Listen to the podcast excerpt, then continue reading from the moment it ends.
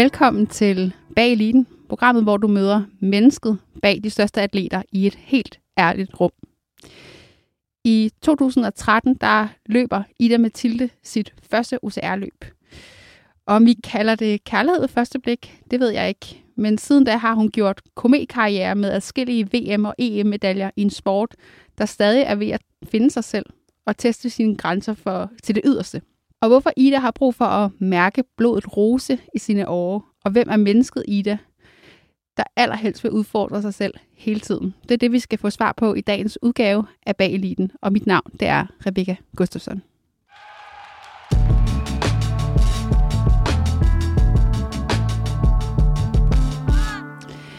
Velkommen til, Ida Mathilde. Tusind tak. Altså, først og fremmest, så tror jeg, at vi er nødt til at få et svar på, hvad er O C R? Ja, det er fuldstændig fair. O C R, det står for Obstacle Course Racing, eller running. Øhm, så det er egentlig, hvad kan man sige, et engelsk udtryk, øh, og på dansk vil man nok kalde det sådan forhindringsløb. Øhm, der, hvor det skiller sig lidt ud fra sådan den klassiske militær forhindringsbane, som mange kalder det, øh, kender, øh, det er, at det er lidt længere distancer, vi løber. Så ofte så er det mellem fem til femten kilometer, man løber på sådan en O C R-bane, og så skal man ligesom komme igennem forskellige forhindringer undervejs, man møder. Og det kan være alle mulige forskellige slags. Det er lidt wipeout-agtigt, kommer jeg til at tænke på. Jamen, det kan godt være, det er lidt ja. wipeout-agtigt. Det er i hvert fald sådan, nogen vil sige, nogle af de forhindringer, som vi skal igennem, næsten minder lidt om sådan Ninja Warrior, fordi der er mange sådan tekniske forhindringer med overkropsstyrke. Øh, men hvad kan man sige? O C R-løb foregår udenfor, så mm. terrænet i sig selv er selvfølgelig også en øh, forhindring. Man løber i bjerge, øh, græs, mudder, små svømmestykker, forskellige ting, og så skal man så igennem de her forhindringer, som oftest bliver inddelt i sådan nogle styrke. Forhindringer, sådan noget med at løbe noget tungt, trække, skubbe, løfte noget tungt. Øhm, så er der de tekniske, som er de her lidt Ninja Warrior-agtige, så er det noget med sådan at kunne bære din egen kropsvægt øh, mm. gennem forskellige forhindringer, ofte sådan kun i armene. Øhm, eller sådan klatre et rope climb, det er der også noget teknik i, ikke? Øhm, og så er den sidste, som sådan er speed og balance, så det er sådan noget med den her klassiske forhindring bag, forhindringsbane med vægge og irspæng og balanceforhindringer og sådan noget. Så, mm. øhm, ja, så der er lidt af hvert i sådan nogle O C R-løb. Ja, du bliver testet på alle parametre, kan jeg høre. Ja, det må man sige. Der er både ja. det hele. Hvordan lærer du egentlig O C R at kende? Ja, det var egentlig en lille smule ved en tilfældighed. Øhm, så det var lidt sjovt, at øh, man så sidder med. Sådan er der jo mange ting, der er her i livet, at lige pludselig finder man noget, som man måske ikke lige havde regnet med. Øhm, så det var i forbindelse med, at jeg dyrkede sådan noget funktionel træning nede i et, et mindre træningscenter på Amager. Øhm, og der var vi nogle medlemmer, der gik hernede, og de var sådan, hey, der er det her forhindringsløb, hvor man skal løbe og skal igennem forskellige ting. Og den træning, som vi lavede i det her træningscenter, var meget sådan noget med at være udendørs, så vi bare rundt på sådan nogle sandsækker, og vi brugte meget vores egen krop til ligesom at lave nogle forskellige styrkeøvelser blandet med løb, og det synes jeg var rigtig sjovt øhm, allerede dengang. Så på en eller anden måde følte jeg lidt det mindede om det, det her med at skulle løbe, klare en forhindring, skulle igennem nogle ting og sådan noget. Det, ja, det lød spændende, så det kastede jeg mig ud i der mm. øh, med et par stykker fra det lille gym. Ja, og kan du huske første gang, du kommer ind i det her træningscenter? Hvad er det, du oplever der? Inden, øh, hvad kan man sige, havde jeg jo gået i gymnasiet, og jeg var lige startet på universitetet der, øh, og der var gået lidt meget, måske fest og farver i den. Øh, så jeg besluttede mig efter et halvt år på universitetet, hvor jeg tænkte, altså, nu bliver jeg nødt til lige at gøre noget. Jeg har altid været aktiv i mit liv og dyrket en masse forskellige slags sport, men der er ikke rigtig noget, der sådan virkelig havde fundet ind til mig, og jeg, der er på ingen måde ligget i kortene hos mig, at jeg tænkte, at jeg skulle være professionel atlet. Det tror jeg ikke rigtig, der er nogen, der har gået i gymnasiet med mig, der havde regnet med, at jeg ville sidde her i dag. Hvorfor ikke? Jamen, jamen fordi jeg nok altid har været meget sådan karriere slash uddannelsesfokuseret, øhm, og jeg har altid bare sådan været meget hende der the party girl, tror jeg. Altid den, der blev øh, senest øh, på diskotekerne, skulle smides ud hjem, og altså måske ikke lige sådan var den, man forbandt med sådan træning måske, øhm, og, og atletlivet. Så, øh, så det tror jeg måske, der er nogen, der har været lidt, lidt overrasket over. Så, øh, men altså, hvis man finder noget, så, så er det jo bare om at pursue, hvis man mm. er. Havde du måske brug for altså det her strukturerede, eller den her hårde træning til på en eller anden måde måske at finde en struktur, eller tage noget kontrol over dit eget liv? Mm, ja, det, det det kan der måske godt være noget i. Jeg har altid sådan haft rigtig meget energi mm. i, indeni på en eller anden måde. Og det er sådan kommet til udtryk i mange forskellige ting, som jeg har syntes har været sjovt igennem livet. Om det så har været øh, at feste øh, og bare sådan, hvad kan man sige, lave en masse ting. Der jeg har altid været meget social. Jeg har stået for en masse sådan, sociale arrangementer. Jeg har altid været den, der sådan, har samlet folk i forskellige sammenhæng. Så jeg sådan kastet lidt min kærlighed energi i sådan alle mulige forskellige projekter gennem livet. Og så har det været lidt forskelligt, hvad det så har været. Øh, indtil jeg så måske fandt O C R, som bare var en udfordring, også på sådan det kropslige, som gjorde mig sådan virkelig, virkelig sådan spændt på, hvad jeg kunne, og også fordi jeg altid har dyrket sport sådan gennem min barndom, men måske aldrig rigtig fandt noget, som sådan virkelig, virkelig tiltalte mig. Øhm, så der faldt det her lidt sjove, specielle træningscenter, som faktisk er ejet af, af nogle islændinge, så øh, så jeg bare sådan, hvor vilde de var, de ting, de kunne og sådan noget. Øh, ja, og den måde, de sådan pressede en på, var bare fedt og anderledes, og nogen sådan ville måske have syntes, det var for meget, men for mig sådan, gav det mig bare et ekstra push, fordi lige så var der nogen, der prøvede at skubbe mig lidt ud over nogle grænser, som jeg ikke havde oplevet før. Mm. Så, øh, ja. Hvad sker der inde i dig, når du bliver presset ud over dine grænser? Det er som om, at sådan, jeg går ind i en eller anden øh, beast mode-zone. Sådan, nogle gange har jeg næsten lidt svært ved at, at, at kende mig selv, men altså, jeg er meget sådan, fokuseret på opgaven, og det er som om, at sådan, jeg stopper ikke, før jeg er færdig med den her opgave. Jeg har også altid haft meget princip sådan, i mine races, at uanset hvor godt og eller dårligt det går, så skal jeg bare fuldføre den her bane, jeg skal igennem. Øhm, og hvad kan man sige? Man kan godt... Der kan godt ske i det, du møder en forhindring, du ikke kan. Sådan, så hvad kan man sige, du får klippet dit armbånd, man løber med sådan nogle armbånd, fordi du skal kunne klare alle forhindringer øh, oftest. Øh. Men derfor er jeg stadig fortsat, fordi sådan, det er stadig en læringsproces hele vejen igennem, og for mig er det stadig vigtigt at komme ind over målstregen og sådan vide, hvad gik godt, hvad gik skidt. Øh. Og sådan er det også med mange ting. Det kan godt være, at du bliver nødt til at sætte farten lidt ned i slutningen af en eller anden sindssygt hård workout, men sådan, jeg vil hele tiden gerne vide, hvor den der grænse er for mig. Øh. Og det tror jeg gør, at jeg tit er i det her mindset, hvor at sådan, jeg er så fokuseret, at jeg skal komme igennem det, og så skal jeg se, okay, hvad, hvad kunne kroppen, hvad kan jeg arbejde på? Altså alt er sådan en slags feedback for mig, tror mm. jeg. Så ja, så det, det, det ved jeg ikke, det kan jeg bare godt holde ud at være i. Øhm, ja. Så det er jo ja, lidt spændende, hvor jeg har det fra. Måske lidt min mor. Så øh, ja. Hvorfor siger du det? Jamen jeg tror altså bare, hun har altid været sindssygt konkurrencemindet. Altså vi har haft familiesammenkomster, da vi var yngre, hvor hun er udvandret, hvis hun har tabt i ludo eller et eller andet. Ikke? Altså, og der kan jeg huske, jeg sad som ung og var sådan, ej, det var, altså mor, slap lige af. Ikke? Øh, men så sjovt nok, da jeg blev ændret, så begyndte den der competitiveness at komme over mig selv. Og det, det er sjovt, sådan, altså den indre følelse, du kan have med det der competitive drive, det er sådan... Det, det, her, det er lidt specielt, altså sådan, for jeg kan godt mærke, at det ikke på nogen måde alle, der har den i samme sådan, grad, som jeg har, at den der sådan, virkelig, ja, altså hvor vigtigt det kan være for en at vinde, det er sådan lidt, lidt åndssvagt, men øh, ja, det, det er vist noget, der ligger lidt til familien. Mm. Du sagde noget tidligere, det her med på en eller anden måde at have sådan et beast mode, eller i hvert fald have et andet mode, når du er i konkurrence, end når du bare er...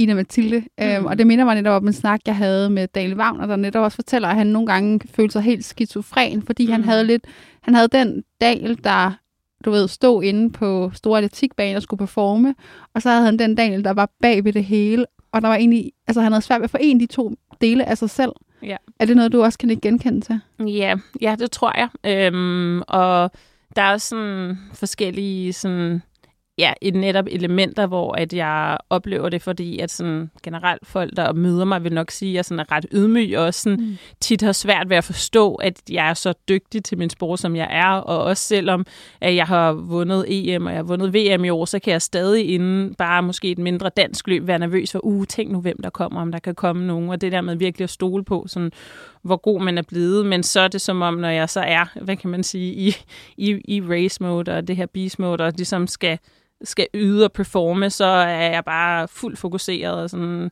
helt sådan, ja, klar til kamp, eller mm. hvad man siger. Øhm, ja, så det er måske lidt en anden, og nogle gange kan jeg også næsten have sådan noget lidt tunnelsyn, når jeg løber. Altså sådan, der er mange, der kan sige, som jeg hørte du ikke, eller et eller andet. Det eneste stemme, jeg hører, det er min træners, øh, og ellers er det som om, jeg nærmest kan lukke alt andet ude, og bare sådan tage, nu er det næste forhindring, nu skal du løbe, nu skal du løfte benene, nu skal du trække vejret, nu er det det, og bare sådan virkelig sådan minimalistisk tankegang, jeg har, når jeg først er i gang øh, på, og sådan. Stille og roligt bare komme igennem tingene en efter en. Mm. Og som du selv nævner, så har du, har du netop gjort sådan en kometkarriere. Altså du har virkelig altså på meget, meget kort tid opnået altså adskillige V M og E M resultater, men også bare, jeg ved, på en weekend har du, var der to E M-medaljer, der lykkedes dig på sådan to ja. dage at få. Ja. Hvordan har det været at på en eller anden måde få ændret sit liv på så kort tid? Det har selvfølgelig været ret overvældende på en eller anden måde, øhm, og jeg tror også, jeg har været i sådan lidt en fornægtelsestilstand i noget tid, fordi jeg øh, kommer fra, hvad kan man sige, en familie, hvor at vi altid sådan har vægtet det her med lang videregående uddannelse og ud på arbejdsmarkedet og, og sådan gode jobs, og jeg er jo også uddannet civilingeniør for D T U i to tusind og sytten, wow. så det er jo ligesom sådan, jeg havde jo meget fokus på, at jeg skulle færdiggøre min uddannelse, og da jeg så var færdig, men så skulle jeg også ud på arbejdsmarkedet. Jeg ville godt have lidt anciennitet på arbejdsmarkedet, inden jeg så begyndte at satse på det her O C R slash min fritidsinteresse, så sådan overgangen for mig til ligesom at ture satse på sporten og ture sige til mig selv, okay, det her er faktisk noget, du godt kan gøre semi-professionelt. Det her er noget, du godt kan gøre professionelt. Det her er dit job. Altså sådan hele den tankegang tog rigtig lang tid for mig, var rigtig svært, for jeg blev ved med at føle, at det jo bare i anførselstegn var en hobby. Altså det var en fritidsinteresse, men det var også der passionen kom fra. Det var jo noget, jeg synes var rigtig sjovt.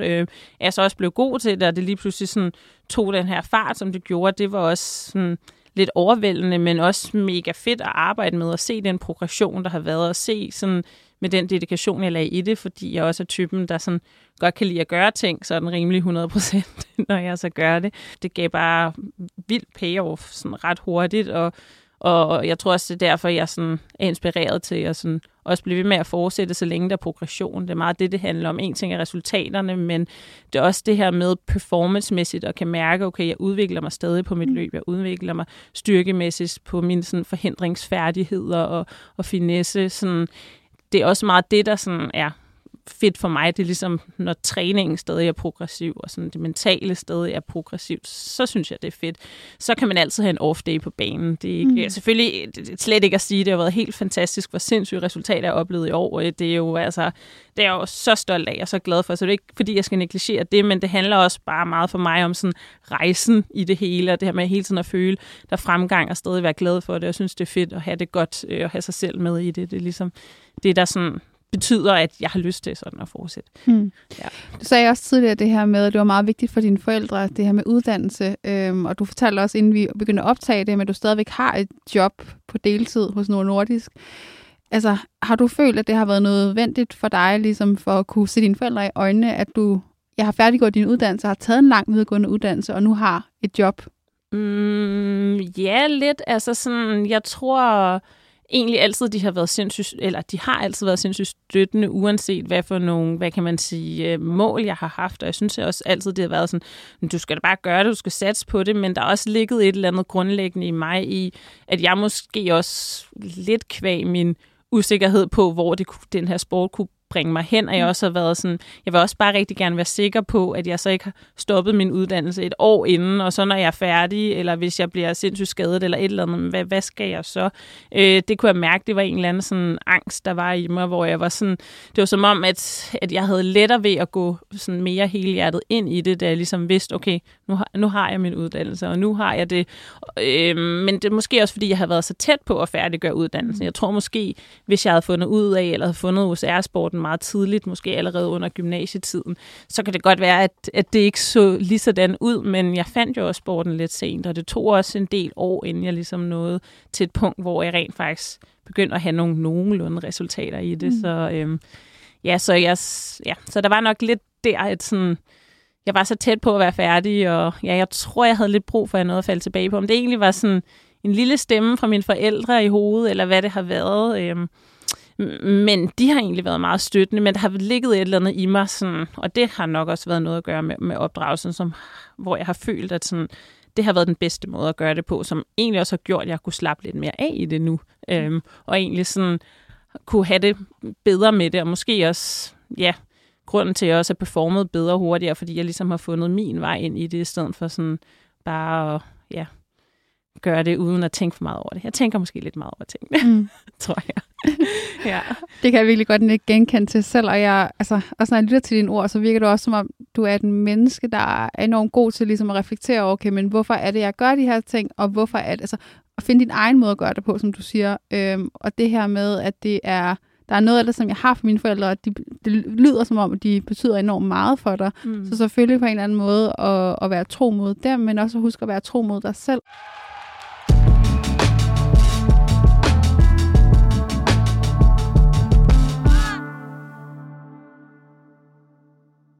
Og jeg har lyst til måske også at vende tilbage til lidt det her beast mode, vi snakker om, fordi jeg, jeg lyttede til en anden podcast med dig, øh, Øjeblikket med Lisbeth Østergaard, hvor du beskriver en situation, og jeg tror det er under et E M, mm. hvor du står med blødende hænder, og trods du gør det, så, øh, så fortsætter du. Og på en eller anden måde, da jeg lyttede til det, var jeg bare sådan, det for, tror jeg fortæller enormt meget om dig. Yeah. Øh, men første gang, kan du ikke lige fortælle om... altså hvad var det, der skete til det? Jo, det kan jeg tro, det var en af de, sådan, som jeg også snakkede med Lisbeth op øjeblik i min karriere, hvor jeg måske mest betvivlede sådan, min sport, og hvad det egentlig var, jeg lavede. Og det var til E M i to tusind nitten. Øhm, og indtil i år, så har E M altid været et mesterskab for mig, som bare har været sådan der, hvor jeg ikke har haft min bedste dag. Hvis man kan sige det sådan. Det har altid været sindssygt hårde løb, og der er rigtig tit, hvor jeg er blevet øh, diskvalificeret, og det bliver man, hvis man ikke gennemfører alle forhindringer. Så jeg simpelthen mistede det her armbånd i løbet af løbet, så det vil sige sådan, så, hvad kan man sige, kunne jeg så ligesom ikke øh, løbe ind over målstregen og være kvalificeret til en podieplads, hvis man ikke har det her armbånd med indover. Øhm, og der står jeg så her i nitten og er nået til måske den tredje eller fjerde sidste forhindring inden mål. Og nej, jeg ligger ikke til en topplacering, men jeg havde bare ikke haft det her armbånd med i mål før, og det var sindssygt vigtigt for mig. Øh, men der var så mange af de her tekniske forhindringer, som kræver, at man hænger meget i armene og i overkroppen. Og jeg havde simpelthen hængt så meget i mine hænder, at det havde lykkedes mig at simpelthen rive hul på mere eller mindre alle steder sådan på mine hænder. Jeg tænker, dem, der dyrker crossfit eller hænger meget i bar, de kender det her med, at man måske kan få en enkelt blodvæbel. Ikke? For mig var det jo altså hele vejen hen, ikke? På alle mine hænder, begge steder, også op på det første fingerled. Ikke? Og altså sådan, problemet var, når jeg så blødte så meget på hænderne, så var det jo faktisk rigtig svært at hænge fast i ting, fordi det var glat, det var nærmest som at have vand på hænderne. Øhm, og i min sådan desperation til virkelig at ville igennem de her løb og være så tæt på mål og stadig have armbåndet, og bare det her med ligesom at kunne have fuldført E M var bare enormt vigtigt for mig, fordi i to tusind nitten, der var det også der, hvor jeg virkelig sådan trænede sindssygt meget og hårdt fokuseret mod O C R, så jeg følte også med den træning, der lå bag det, ligesom sådan, at jeg fortjente at komme igennem banen, eller hvad man kan sige. Jeg havde virkelig sådan kæmpet meget for det, så jeg ender med sådan at prøve, og, øhm, for man må egentlig ikke bruge kalk. Det er sådan nogle regler, som de har. Så hvad var tættest på? Men det var jorden, der var, der var dernede, der var sådan lidt sand. Så ned med hænderne, ikke blødende hænder, ned i sand og i grus og ting og sådan noget. Og det gjorde helvedes til ondt, altså. Men det var ligesom om, det var sådan, det var den eneste løsning, fordi jeg kunne ikke rigtig finde ud af, hvad jeg ellers skulle gøre. Ja, og så prøve at se, om jeg kunne komme igennem den her forhindring igen. Og det lykkedes mig faktisk at komme igennem den her. Men så er der så endnu en sindssyg forhindring, to Øh, tre, øh, hvad kan man sige, øh, altså endnu tættere på mål er der så endnu en teknisk forhindring, og det ender så med, at jeg endda også diskvalificerer på det her løb, men hold kæft, hvor jeg kæmpede og stod der og bed smerte i mig som, øh, som aldrig før. Øh, så ja, så det viser nok lidt sådan, hvor langt jeg nogle gange er villig til at gå. Øh, jeg tror også, jeg er en af de løbere, som aller oftest sådan øh, er tæt på sådan blackout slash sådan exhaustion, når jeg kommer ind over mål. Jeg har rigtig mange målstreger, hvor at sådan nærmest sekundet, jeg kommer ind over, så må jeg nærmest blive båret ned til Medic Center, ikke? Fordi wow. jeg sådan har givet mig selv så meget, at sådan, der er bare ikke rigtig noget tilbage. Ikke? Jeg er enten blevet mega dehydreret, eller bare sådan fuldstændig udmattet mig selv. Ikke? Så sådan, det ved jeg, det, det er lidt vildt, men jeg kan virkelig køre den sådan helt til grænsen. Det, det er vildt, hvad kroppen kan selv, når hjernen sådan er sådan, nah. Men så er det som om, at det er det der med, når jeg er så tæt på mål, så er det som om, så kan jeg virkelig bare finde det sidste, der ja. sker. Ja. Kan den evne sådan skræmme dig nogle gange? Mm, ja, det kan det faktisk en lille smule. Øhm, også fordi, at jeg havde faktisk et løb ret tidligt i min karriere. I, øhm, jeg tror, det har været enten i to tusind femten eller seksten, hvor jeg under et løb... Øhm, og sådan ender med at løbe de sidste tre kilometer. Øhm, så jeg ved ikke, jeg har et eller andet med dehydrering. Det sker desværre ret tit for mig. Det er super dumt. Men øhm, hvor at hvis man bliver ekstremt dehydreret, så hæver ens øh, krop op. Altså du ved, så bliver du sådan lidt hævet dine ja. hænder og sådan noget. Man bliver sådan lidt tykke på hænderne. Og jeg havde løbet de sidste tre fire kilometer nærmest i sådan en tåge. Altså sådan, mm. Så da det her løb er færdigt og efterfølgende, folk snakker om nogle forhindringer, så er jeg bare sådan, dem har jeg da ikke været for igennem. Og så er det sådan, der er billeder lige her, der du har været. Men jeg havde, kunne simpelthen ikke huske det, fordi jeg havde været så fuldstændig langt ude, øh, hvad kan man sige, fysisk med kroppen. Og jeg kunne simpelthen ikke forstå, da jeg kommer til den der sidste forhindring, jeg ikke kunne holde fast på noget, fordi mine hænder var blevet så tykke af det her dehydrering, og så hævede op, at sådan, altså sådan, at jeg var sådan helt, og jeg kunne huske, at min veninde, hun står sådan, det er den sidste forhindring, mål er lige derhen, kom nu, du kan godt, og kigger bare på hende og sådan siger, der er et eller andet sådan i vejen med mig, sådan, jeg kan ikke, og så kollapser jeg bare, og så blev jeg ellers hentet af Medic, og det var så underligt, for jeg var nået til et punkt, hvor sådan, der kunne min krop virkelig ingenting mere. Så det var som om, jeg var til stede i hovedet, men sådan, jeg kunne slet ikke bevæge kroppen. Jeg var sådan fuldstændig paralyseret og lammet, og det var så, fordi jeg var så øh, både havde altså, været fuldstændig, gået fuldstændig kokke, øh, hvad hedder, sukkerkold.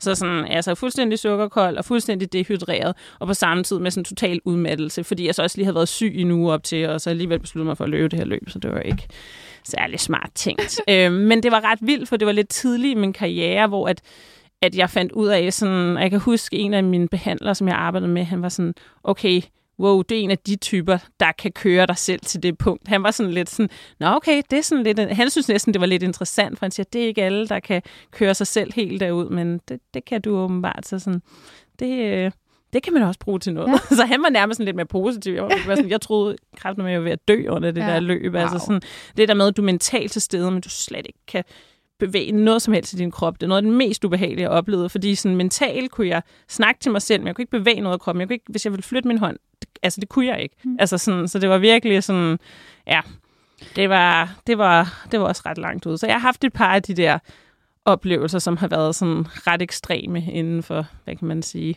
total udmattelse. Men du også måske, altså der, hvor du møder allermest dig selv. Yeah. Altså som du siger, det er jo næsten en oplevelse, hvor du svæver i et eller andet univers, eller sådan du skal mm. sige, som mm. ja, helt spirituelt på en eller anden måde, hvor du bare er alene med dig selv, og du ja. har ikke længere din krop. Nej. Din krop er ikke længere til stede, du har kun det, der foregår inde i dit hoved, ja. og det er nu, du er i, og det er jo også mm. det er jo specielt, fordi jeg tænker også, at det måske tvinger dig mm. til at altså, tænke over nogle ting. Altså, hvorfor føler du, at det er nødvendigt at presse dig selv helt derud? Mm, ja, det er sådan... Altså, der er jo noget med sådan at mærke grænserne her i livet, tror jeg. Øhm, og nogle gange, jo, er det lidt for meget, men det er også der, jeg sådan på en eller anden måde kan mærke, at, at jeg lever allermest. Altså, der er jo noget med adrenalin og den sådan rush, man får, altså sådan, som virkelig sådan kan, ja, kan gøre et eller andet sådan for mig. Så altså i... Der er jo lidt den der adrenalin-junkie, man godt kan sige, men, men jeg har ikke behov for det ved sådan nogle ting, som er sindssygt farlige. Jeg har mere behov for det ved sådan grænsesøgning af, hvad min krop kan, tror jeg. Så der er måske lidt anderledes inden for folk, der godt kan lide at stå på kanten af et eller andet, hvor der er fem hundrede meter ned. Altså, jeg tror ikke, det er den måde, jeg er adrenalin-junkie på, men, men jeg har det lidt med min krop og min krops fysiske formåen. Altså, der kan jeg virkelig godt lide sådan at, at presse mig selv og se sådan, hvad kan man sige, hvor jeg kan... hvor jeg kan være hen, for jeg virkelig kan være overrasket over, hvad man kan nogle gange. Og jeg synes, det er ret inspirerende at se sådan, okay, man kan bare ofte så meget mere, end man tror. Altså mm. sådan, det er ret vildt, hvordan man tit ofte sådan mentalt blokker sig selv, ikke? Hvor kroppen egentlig sådan sagtens kan blive ved. Ja. Så der er også rigtig meget med det her self-talk, ikke? Og hvad man siger til sig selv mentalt, når man løber, hvordan man sådan, nogle gange kan man tænke rigtig lange, komplicerede tanker, og det har jeg oftest fundet ud af en dum ting. Altså det bedste er faktisk at være så minimalistisk som overhovedet muligt, som er meget det her med, du skal bare trække vejret, eller du skal bare løfte dine fødder nu, eller nu skal du bare tænke på din løbekadence, eller nu skal du bare tænke på næste forhindring, at nu skal du placere hånden lige præcis der på det greb, og så altså virkelig sådan bare tænke minimalistiske ting. Det hjælper mig i hvert fald, for så når man ikke har sådan overtænkt ting alt for meget, hvilket jeg godt kan have tendens til. Så det er, sådan, det er måske også noget af det, der er rart. Det er sådan, min hjerne får ro på en eller anden måde, fordi det bare sådan, bliver det der meget minimalistiske flow, og man er bare sådan i et med sig selv og sin krop og sådan, ja, det hele, øhm, mm. hvis det giver mening. Jamen, det giver super god mening, og det er også sådan lidt sjovt, fordi du, du siger det, det der med, det giver dig jo en balance, fordi du har måske brug for det, jeg har lyst til at kalde hende urkvinden, mm. inden i dig, til at yes. skabe noget balance til alt det, der, som du siger, den her øhm, støj, eller hvad kan man kalde det, det her med at overtænke ting. Øhm, og jeg er selv et menneske, som tænker enormt meget, reflekterer enormt meget, og jeg har også især brugt elitesport for mig svømning, men jo som mm. også er enormt meget træning, ja. til simpelthen at slukke den der alarm, fordi at det var enormt svært for mig faktisk bare at være i mit hoved. Så hvis ikke jeg kunne slippe ud af det, så havde jeg svært ved bare at være til stede, og svært ved at være glad. Øhm, så er der måske også en måde for dig at ja, faktisk få en eller anden balance i livet og, og få ro på. Det er du fuldstændig ret i. det, er, det er det virkelig. Altså, det er virkelig en måde, hvorpå sådan, at man bare sådan... Også fordi meget af min træning også er udendørs, så når man er med, med til de her løber og sådan noget, det er bare sådan... Det giver også en sådan... Jeg kan også godt lide at være tæt på naturen, og du ved netop det der med sådan urkvinden. Det er også det lidt fedt ved O C R nogle gange, for det er sådan lidt råt og ikke så, du ved, forfinet, så bærer man på nogle sten, eller løber i noget mudder, eller du ved, gør nogle ting, man måske ikke lige normalt gør i sin halvpolerede, almindelige øh, hverdag, ikke? På et øh, korporat kontor og eller sådan nogle ting, ikke? Der er det lidt sjovt, man bare kan ja, kasse ud i de ting. Mm. Ja. Jeg får lyst til at spørge dig, hvad er frygt for dig? Uh, det er et godt spørgsmål. øhm... Det ved jeg ikke. Jeg tror, at det, det eneste, der sådan virkelig skaber frygt for mig, det er sådan noget med at sådan miste folk, jeg har kært, mm. tror jeg. Sådan, øhm, altså det der med, eller ting, der kan gå ud over andre, øhm, tror jeg meget. Altså det er lidt noget andet, når det er mig selv, øh, men det der med, hvis ting eller konsekvenser eller ting, jeg gør, ligesom kan påvirke andre negativt, det er også noget, som jeg i hvert fald er sådan... Øhm, Ja, men jeg ved sådan ikke, inden for det sportslige har jeg svært ved lige at sætte ord på, hvad det er, fordi jeg er egentlig ikke bange for at tabe. Der er mange, der er sådan, ah, men kan du overhovedet holde til at tabe og sådan noget. Jeg bliver altid sur, når jeg taber, selvfølgelig. Altså, jeg er konkurrencemenneske, det er ikke det. Men sådan, jeg føler også, at de løb, der ikke går godt, er noget af det, man lærer allermest af, fordi det er der, man sådan reflekterer måske lidt mere, end hvad man har gjort. Okay, hvad var det rent faktisk, der ikke gik godt? Hvad var det op til? Var det, at jeg mentalt ikke var klar? Var det kroppen? Var det noget med sådan min forberedelse op til? Altså sådan, så når man ligesom sådan, man lærer meget mere af dem, så sådan, øh, ja, så det kan jeg godt sådan nogle gange, folk tror jeg sådan, jeg ikke kan holde til at tabe. Det kan jeg altså godt, og det er oftest der, hvor man faktisk lærer rigtig meget. Øh, ja. Hmm. Er der et særligt løb, hvor du tænker tilbage netop, hvor det var en, en lærerstreg, siger man det? Det har jeg lyst til at sige. Lærerstreg, mm. eller en, en læring, du fik, hvor som du, ja, som du særligt vedhæfter dig ved? Mm, ja, altså særligt de oplevelser, jeg har haft til de E M, som jeg har været med i, blandt andet et af de her løb, hvor, hvad kan man sige, jeg står med de her blødende hænder, så tror jeg bare, da jeg var færdig, at jeg tænkte sådan, jeg skal bare aldrig have det sådan her igen under et løb. Så bliver jeg simpelthen nødt til at træne mit greb så stærkt, at jeg ikke er i den her situation igen, fordi sådan...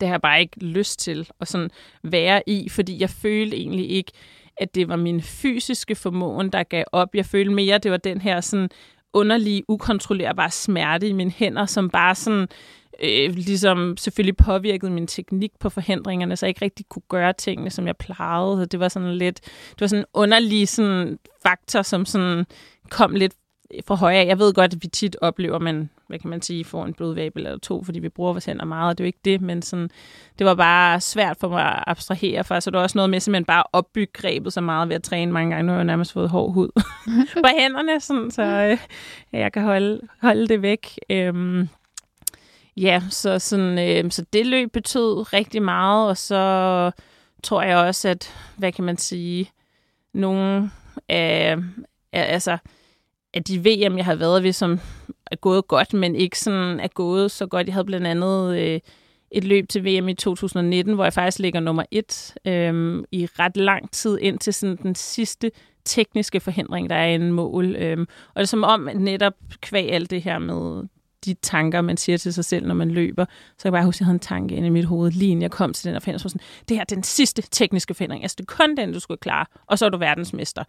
Men det var som om, det var det med, at det er bare lige det her, du skal. Og så er du der gjorde, at jeg nærmest blokkede mig selv så meget, for sådan, du skal bare klare den her forhindring, hvis ikke. Og så altså sådan, at den forhindring lige pludselig blev sådan svær eller hypet op inde i mit hoved, som gjorde, at jeg egentlig sådan blokerede mig selv lidt for, da jeg kommer hen.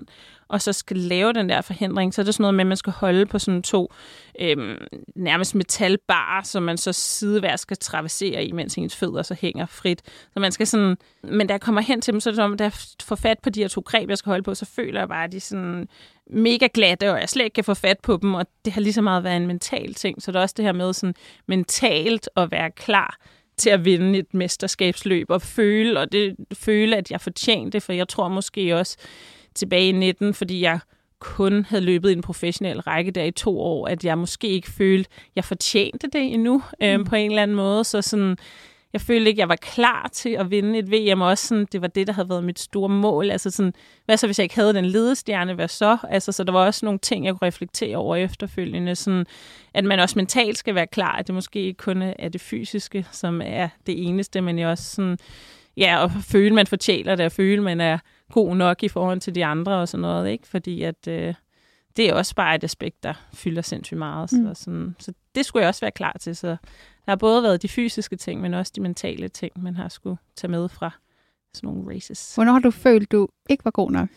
Mm, jeg tror, at jeg har haft den her periode, hvor den her overgang mellem at have det som en hobby, og så gøre det professionelt, som var, som var svært for mig, fordi jeg hele tiden sådan, jamen er det arbejde, arbejdet, karrieren, jeg skal fokusere på, eller er det sporten, jeg skal fokusere på? Og jeg har været sådan lidt i dilemma, øh, og har hele tiden prøvet at trykke det sådan lidt ned, til det bare skulle være en hobby. Mm. Men så er det bare fuldt så meget, og det er også det, jeg virkelig har syntes var sjovt. Så jeg har også været sådan, hvorfor er det, at du skal negligere det, som egentlig sådan, at det, du synes er allersjovest, og det, du sådan, øh, brænder allermest for at gøre. Ikke fordi, at jeg ikke har kunne lide mit arbejde overhovedet, men det er jo også noget, som sådan har givet nogle andre oplevelser, også noget, jeg ved, måske der er en anden udløbsdato på, rent sådan fysisk og kropsligt og aldersmæssigt, end hvad der måske vil være på min, karri- min karriere. Altså sådan, forhåbentlig min hjerne virker lige så godt.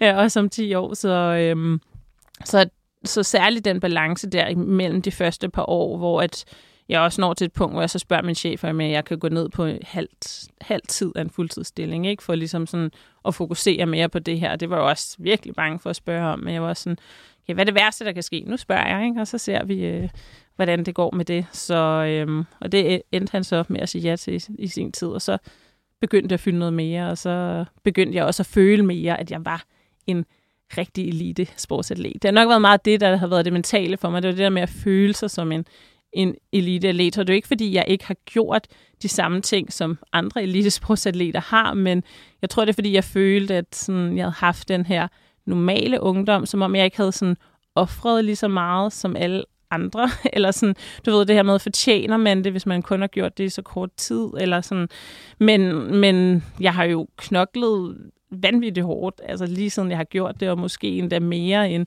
mange andre, for jeg godt har vidst, at jeg har været bagud, så jeg har jo hele tiden følt, der har været sådan en, shit, altså du skal virkelig gøre alt, hvad du kan øhm, for det, så sådan, så jeg fortjener det jo, men det havde bare svært at se i en overgang der i starten. Mm. Øhm, det tog i hvert fald noget tid. Så føler du, at du er en rigtig eliteatlet? Yes, nu er jeg noget sådan dertil, hvor jeg føler mig som en ægte elitesportsatlet. Ja. Det vil jeg også bare gerne skrive under på, ja, når vi sidder her. Præcis.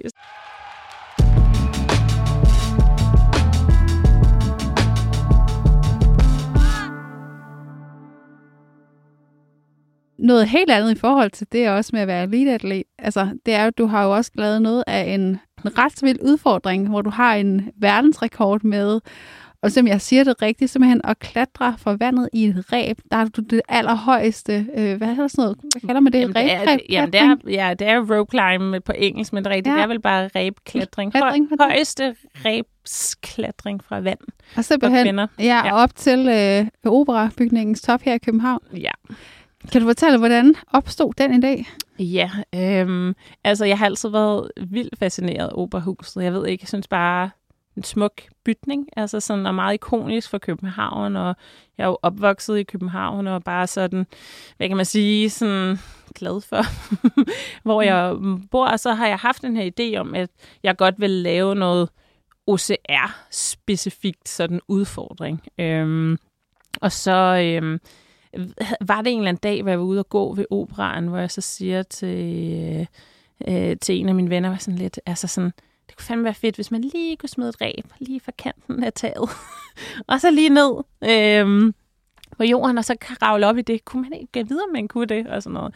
Jeg husker, at... Øh, tænkte sådan, øh, det kan da godt være, det ved jeg ikke. Og så, øh, da Red Bull, som jeg, jeg så er sponsoreret af, de skulle have deres cliff diving event, hvor de ligesom sætter rampen ud, ud for enden af taget, så var jeg sådan lidt, ej, nu ligger den da lige til højre benet. Altså, så var jeg sådan lidt, kunne vi ikke tage et ræb ude for enden af den der cliff diving rampe, og så lige sætte ned i vandet, og så kunne jeg kravle, kravle op af det, og de startede med jo først at være sådan, hvad for noget? Og så var det sådan, det lyder da vildt fedt, hvis, øh, hvis du vil kaste ud i det, og så tænkte jeg sådan, det vil jeg vildt gerne prøve, og så øh, havde jeg jo kigget på de forskellige rekorder, og det var så netop sådan første gang, at der er nogensinde nogen, der klatrede så højt et ræb øh, fra vand, og sådan er det jo så det højeste kvindelige rope climb.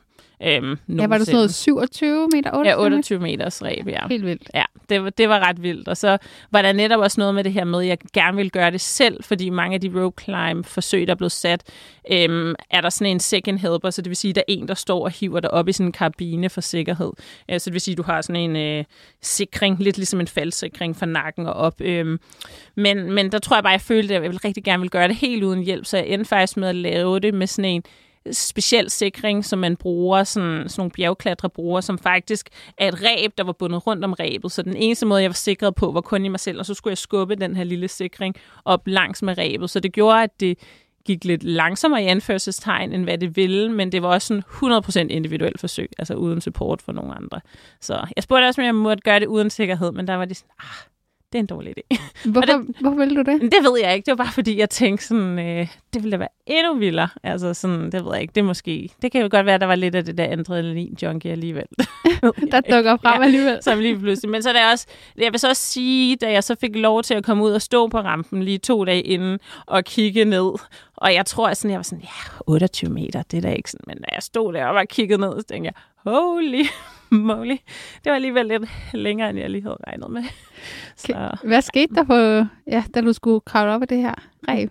Jamen, det, det gik egentlig ret godt til at starte med, øhm, men det er bare sådan en sjov følelse, fordi det er det her med, sådan lige pludselig sætter syren bare ind i ens underarm. Jeg tænker også, de fleste har prøvet, hvis du har prøvet at hænge i en bar, og så hænge, du når bare lige pludselig til et punkt, hvor sådan, du bare overhovedet ikke kan holde fast i dine hænder. Og jeg kunne mærke, da jeg så kom op til kvinderampens højde, der så var enogtyve og manglede de sidste øhm, syv meter op til herrerampen. Øhm, der sådan fik jeg seriøs pump i min underarm, som det siger, hvor man bare kunne mærke, at de nærmest bliver sådan som sten. Ikke?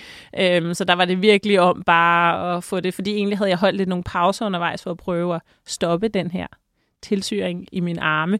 Men da den så kom, så var jeg sådan, nu skal jeg bare op. Altså, der var det netop også en eller anden sådan bismod, der bare gik ind i mig, fordi de sidste syv meter ender jeg med, egentlig med at klatre nærmest lige så hurtigt som starten, og så have sådan lidt mere pause, fordi at nu skulle jeg bare op, for jeg kunne godt mærke sådan, hvis jeg ikke kommer op inden for de næste øh, tyve til tredive sekunder, så kommer jeg til at hænge her og dingle på et ræb, og det ville altså ikke være særlig fedt.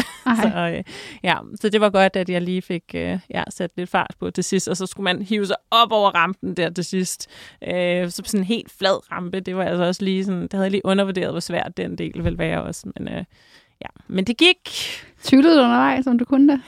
Jeg vil sige, da jeg hang ved kvinderampen, der var jeg sådan lidt, der kunne jeg godt tvivle lidt, men så på den anden side var også sådan, altså, du er ikke nået så langt her for at stoppe lige inden finish. Det er nok generelt sådan, jeg har det, det der med ting, sådan, altså, hvis man er så tæt på, så gør det lige færdigt, altså sådan, så, øh, så altså sådan, ja. Det, det tror jeg er vigtigt for mig. Hvad skete der, da du så nåede toppen?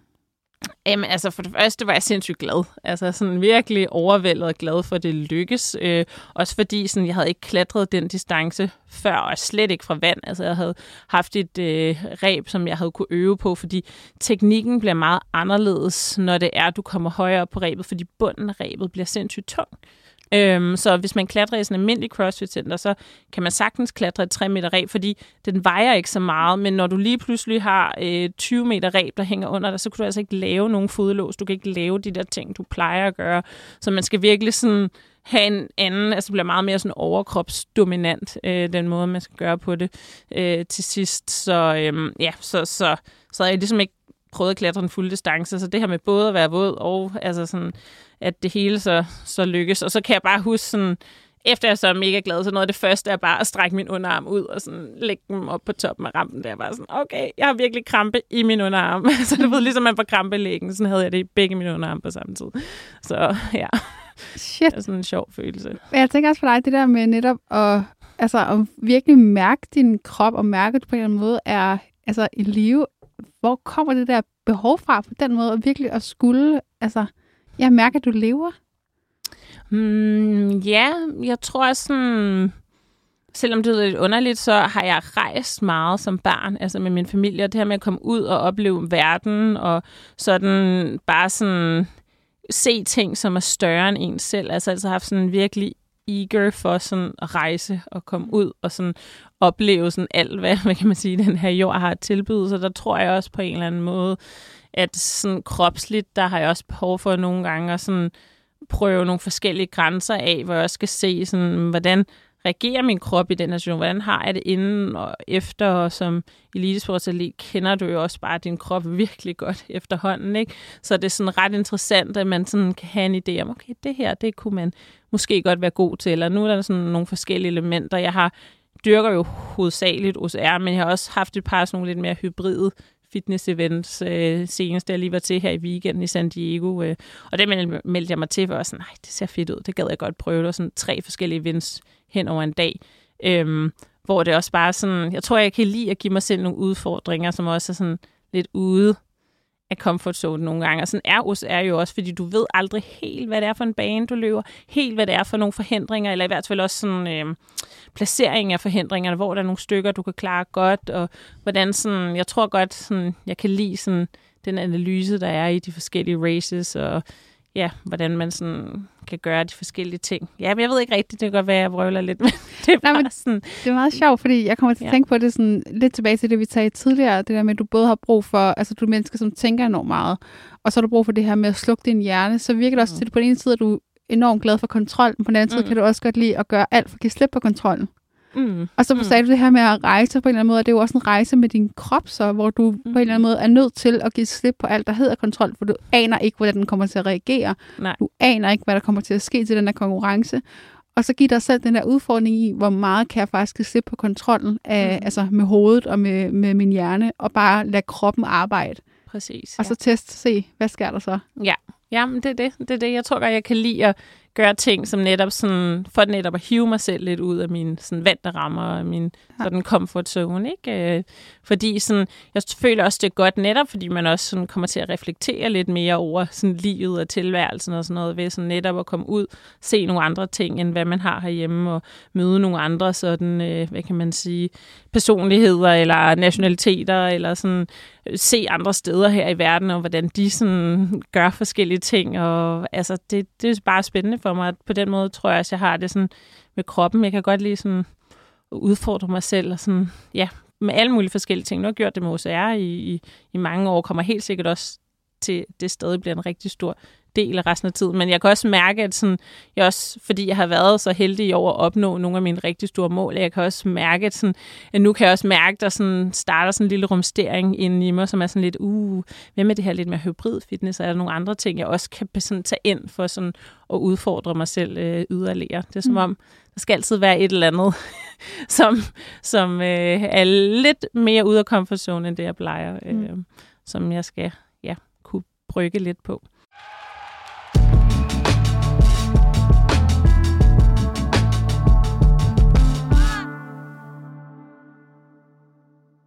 Du sagde også det her med at reflektere af noget af det, som sporten på en eller anden måde har givet dig. Øhm, I løbet af den her, kan man sige, periode, du har dyrket O C R, er du så blevet klogere på, hvem er mennesket, Ida Mathilde?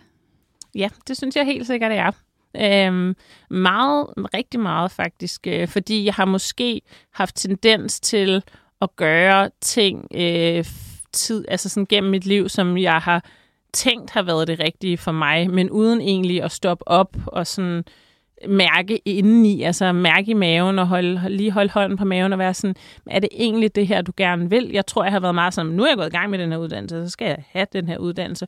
Og jo, jeg har synes det har været spændende, og jeg har været god til det, det er ikke det, men sådan nogle gange så øh, har det måske også sådan har jeg følt mig meget forpligtet til, hvis jeg har sagt ja til noget, så skal jeg også fuldføre det, uden sådan måske undervejs at lige stoppe og tænke, okay, men, altså, var det egentlig oprindeligt det her, som jeg godt ville? For jeg tror, jeg er meget pligtopfyldt og meget gerne vil have sådan, jamen nu gør jeg ting, og så nu skal jeg også gøre det fuldstændigt. Der er det som om, at sådan, sporten har ligesom givet mig lov til, eller ikke lov til, men sådan har givet mig troen på det der med, at nogle gange er det fint nok at gå efter ting, som måske ikke lige virker som det mest fornuftige valg, men sådan, hvis man virkelig sådan har passionen for det, og man virkelig sådan kan mærke indeni, at det giver dig sådan en spænding, og du ved, sommerfugl i maven, og man er sådan, åh, det her har jeg lyst til at prøve og udfordre mig selv, og se, hvad det kan bære til, så, altså sådan, så why not do it? Altså sådan, mm. det, jeg kan huske, jeg har sagt her med at sådan, tillade mig selv at dream upstream, altså, fordi det er det der med, det kan godt være, at alt sådan flyder i en retning, og man tænker, uh, det er den vej, man skal gå, men nogle gange, så er det altså fint nok at sådan gå lidt mod strømmen og gøre noget andet, end hvad alle andre gør. Det synes jeg virkelig, sådan, sporten har givet mig mulighed for sådan at udfolde mig på de punkter og gøre nogle andre ting, end hvad jeg måske lige troede, livet først havde at tilbyde mig. Mm. Så det er jeg sindssygt glad for. Det sætter jeg meget pris på, at sådan, jeg har den indsigt nu, og det tror jeg ikke, jeg havde haft på samme måde uden. Nej, og det er også meget sjovt, fordi det er, sådan, det er næsten full circle, fordi du sagde i starten det her med, at du var meget en partygirl før, og det kørte ja. du ske, og det var lidt vildt det hele. Mm. Og så måske har sporten gjort det, at den har givet dig den der balance, den har faktisk givet dig den der ro, og har fået dig til at stoppe op, som du ikke gjorde tidligere. Mm-hmm. Og det er jo egentlig ofte faktisk, altså det lyder lidt mærkeligt, at en sport kan få os det til mennesker til at stoppe op og egentlig reflektere, og mm-hmm. måske holde lidt pause for alt det, der foregår i livet, eller den der hurtighed i hvert fald. Ja. Yeah. Men det har den i hvert fald for dig, lyder det til? Det har den virkelig, ja. Det har virkelig sådan, ja, givet mig noget, noget balance, og givet mig sådan... Ja, et andet syn på ting på en eller anden måde, øh, og en anden tro på mig selv også, på hvad jeg kan gøre med ting, og hvad for nogle muligheder jeg har her i livet. Øh, mm. Så det, ja, det, det var en god, øh, hvad kan man sige, tilfældighed, der, der ramte ind i mit liv her ja. fra, øh, fra gode ti år siden. Det sidste spørgsmål, jeg har til dig, inden vi går til lytternes spørgsmål, det er, altså, hvem er Ida Mathilde uden sin sport, uden sine titler, uden sin mand, uden sin... Ja, dannertitel og så videre. Jamen, jeg tror faktisk, at min mand har et meget godt ord for mig, som jeg egentlig også kan forstå. Det er, han kalder mig warrior princess. Og det er fordi, på den ene måde kan jeg være mega meget en kriger med ting, jeg gør, men jeg kan også være enormt sådan skrøbelig og sårbar og meget sådan, jeg elsker min familie og meget højt og bruger, hvad kan man sige, meget tid sådan socialt med mine venner. Jeg har altid haft behov for, at der har været plads til begge ting, og ja, der har været mange fødselsdage og sociale arrangementer, du har skulle give afkald på for at være, hvad kan man sige, atlet, men det har også været sindssygt vigtigt for mig at prøve at vedligeholde en lille balance, fordi sådan, jeg har altid visualiseret mig selv på toppen af podiet til V M, men der har jeg så også visualiseret nogle af de mennesker, der har været der med mig, og der er det vigtigt, det har sådan været min familie og mine venner og mine træner, som har været med lige fra starten af, Thomas, og sådan, at de folk har været der med mig samlet, fordi sådan, hvis man bare har kørt fuldstændig sit eget spor, og bare sådan øh, hundrede procent øh, tænker kun på mig selv. Øh, du skal være egoistisk som atlet, men der er ikke nogen grund til sådan, at gøre det så voldsomt, at man ikke tillader noget af det, der gør dig glad, fordi det er også bare vigtigt at have den del med. Så jeg tror sådan, på den der måde med, at jeg har, har begge sider i sådan min, min, øh, min dagligdag. Det er, sådan, det er nok meget sådan... jeg er, tror jeg. Mm. Jeg er sådan måske lidt mere lidt, lidt sindig, selvom jeg er meget fokuseret, for jeg tror, at nogen kan se mig meget som bare hundrede procent power, meget fokuseret, slet ikke mere tillader mig, altså også mig selv at have det sjovt og være glad i de ting, jeg gør, og sådan gøre alt sådan. Øh, så jeg vil hellere gøre ting sådan femoghalvfems procent og være glad, end sådan at skulle gøre det hundrede procent. For jeg tror på, at de sidste fem procent der kommer lige så meget af glæden og afslappetheden og følelsen af, at du har support og følelsen af, at du ikke har negligeret alt omkring dig for, for det her. Altså at du ligesom sådan har gjort det som en del af et større sammenhæng, i stedet for bare som din egen lille solo-kriger-mission. Så det er sådan, det ved jeg ikke, det, det tror jeg lidt sådan, den jeg er. Det synes jeg bare godt sagt, og med det synes jeg, vi går til lytternes spørgsmål.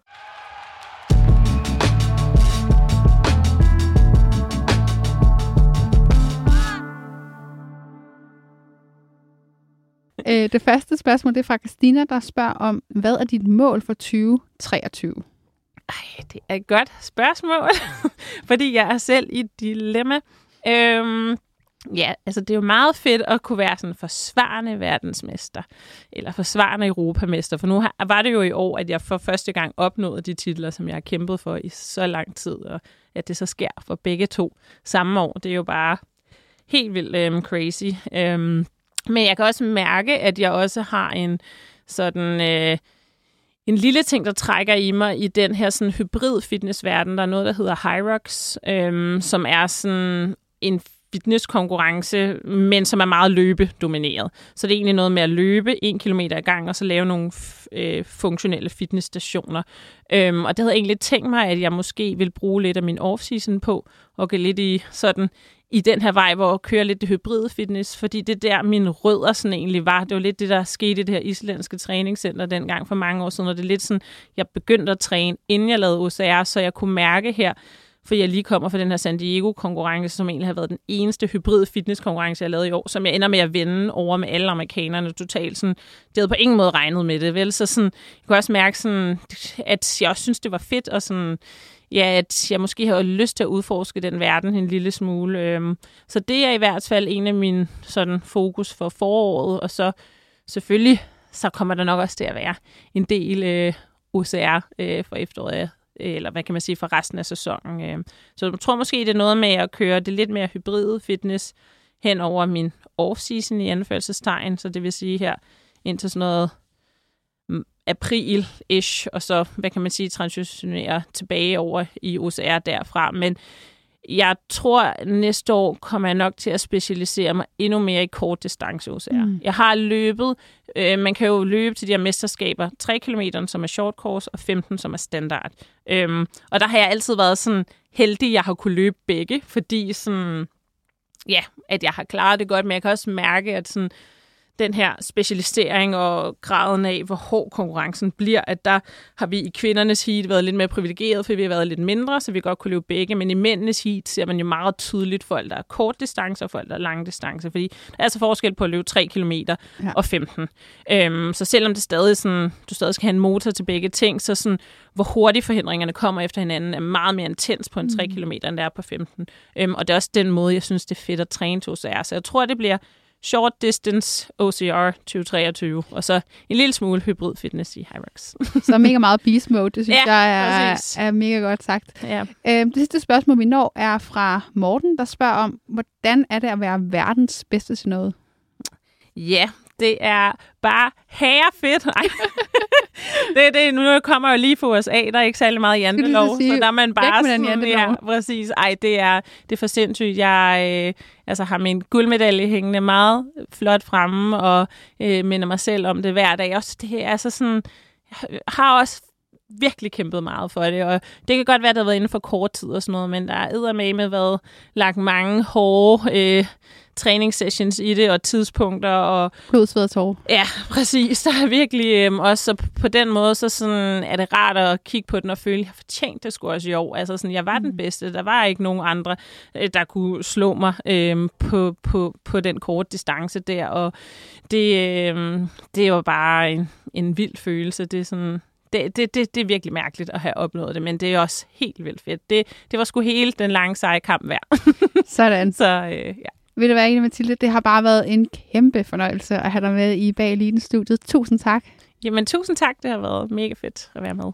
Jeg vil også bare gerne sige tak til dig, der har lyttet med. Og så husk at gå ind og følge os på Instagram, hvor vi også hedder Bag Eliten. Øhm, og du også kan finde alle mulige andre afsnit af podcasten. Og mit navn, det er Rebecca Gustafsson.